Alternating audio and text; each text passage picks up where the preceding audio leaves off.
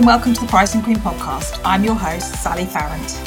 I'm here to help you with all things pricing and business numbers, and I help small businesses like yours to grow your business and put your prices up and have the business of your dreams. If you want to follow me on social media, the best place to find me is on Instagram at the Pricing Queen. And now, on with the show. Hello, and welcome to the show. On today's show, I want to talk about why batching is so useful in your business. And you might say this has nothing to do with pricing, but actually, it makes a really big difference because it's really difficult to flick between two different things all the time or loads of different things. We all like to think we can multitask, but actually, the reality is it's really, really difficult to do that. And actually, since I started moving towards having an ideal week and having slots where I fit in my client work versus time where I record my podcast or I do my Instagram or I write my daily emails, is a really important boundary in my business so, why would you bother batching? So, actually, it keeps your focus on one thing. It stops you getting distracted. And actually, what you need to do is block your time according to your energy and also what's practical. So, for me, actually, I don't work Fridays. So, that's kind of blocked off completely. I record podcasts on a Monday and I try as much as possible to sit down every Monday and do that. And that's when my diary is also open for people to book podcast interviews. You can't book a podcast interview with me if it's not a Monday afternoon. Uh, I generally take meetings in the afternoon. My energy for focused work is the best first thing in the morning.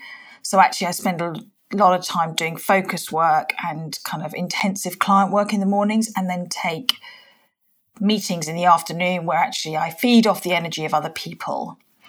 And it's trying to make sure you have buffers as well. So you have space in your diary. So I do my emails just before I go and collect the children.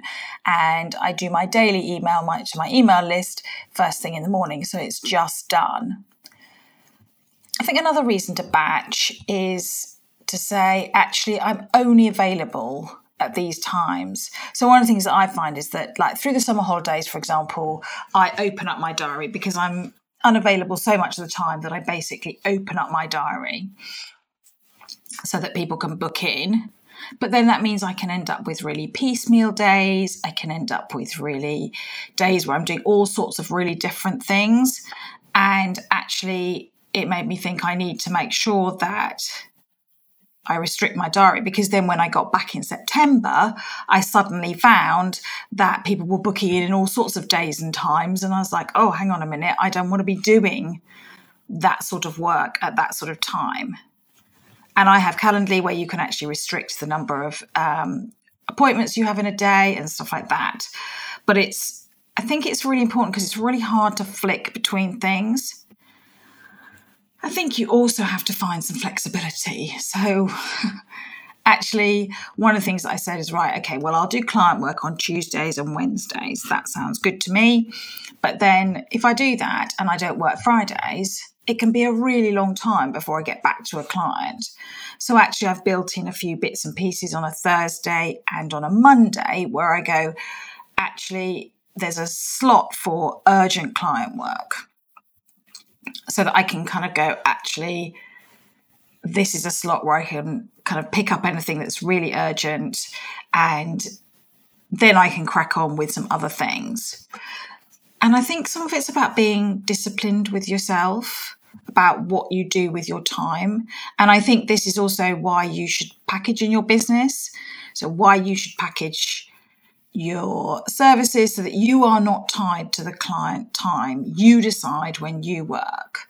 Um, and I think it's a massive boundary setting thing, which is right, I will get back to you on Wednesday or I will get back to you in 48 hours or whatever it is so that you have that boundary in place. Now, obviously, if it's urgent, then you might deal with it immediately. But certainly, I used to work for clients on certain days of the week. I'd say, right, well, Thursday morning, I am working for this client, and Monday afternoon, I'm working for this client. But it just doesn't work like that when I'm working at home. I might not have anything to do for one client, and I might have tons to do for others. And I want to be able to manage my own time And one of the things I've done as well is to set up an ideal week. Um, so I've opened my calendar and I now have a beautiful ideal week. Now, does that work every week? No, it doesn't. So, and I'm pretty organized. It doesn't work like that every week. But what I'm trying to do now is move to having people only book in for sales calls on certain times and days and making sure I'm managing my kind of energy and what's practical. You know, it's no good me recording a podcast when the kids are at home. That's just hopeless. And we've been having a lot of building work, so that's made a massive difference to my podcast recording. Um, Amy Porterfield talks a lot about an ideal week, and I listened to her podcast about that, and that was really, really useful. But I think it can really help you then so also work out how much time you've actually got for a client or for client work. So it's very easy to say yes to everything. So you say, yes, I'll do that, and yes, I'll do that, and yes, I'll do that. But it's like, well, when am I going to actually do the work?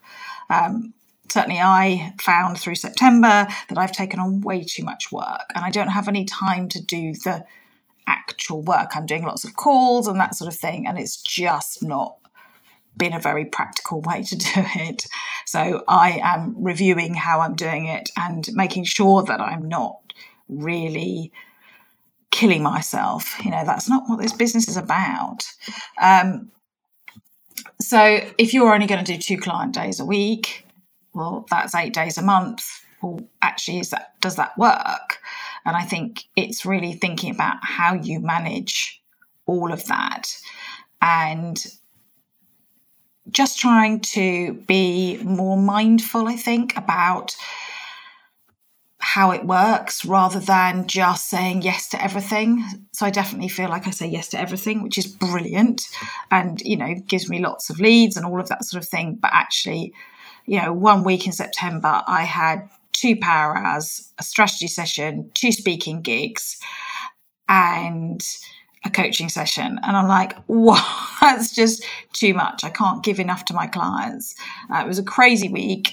And i got through it. It's fine. But it's kind of going actually that's not how i want to run my weeks. Um, so being more intentional about how i book things in and that sort of thing going actually if i can get it in that slot then brilliant. Now, some people, you know, if I'm booking to go on someone else's podcast, I've got to go on their schedule, and that's fine. So it's making some allowances and having some flexibility and not beating yourself up when it doesn't quite work. So if you've not done my packages masterclass, I highly recommend that because it takes you away from the time for money thing. And you can find that at thepricingqueen.com forward slash packages.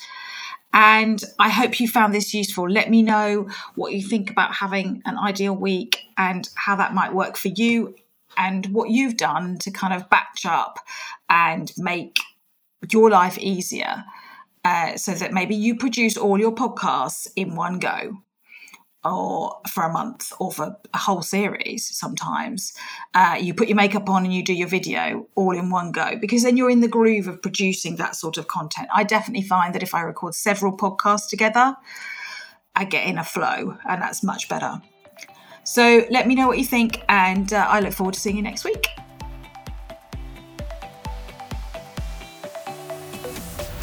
I hope you enjoyed this week's show if you did, please do like, subscribe, and review wherever you get your podcasts. And do share this episode on social media. The best place to find me is on Instagram at the Pricing Queen.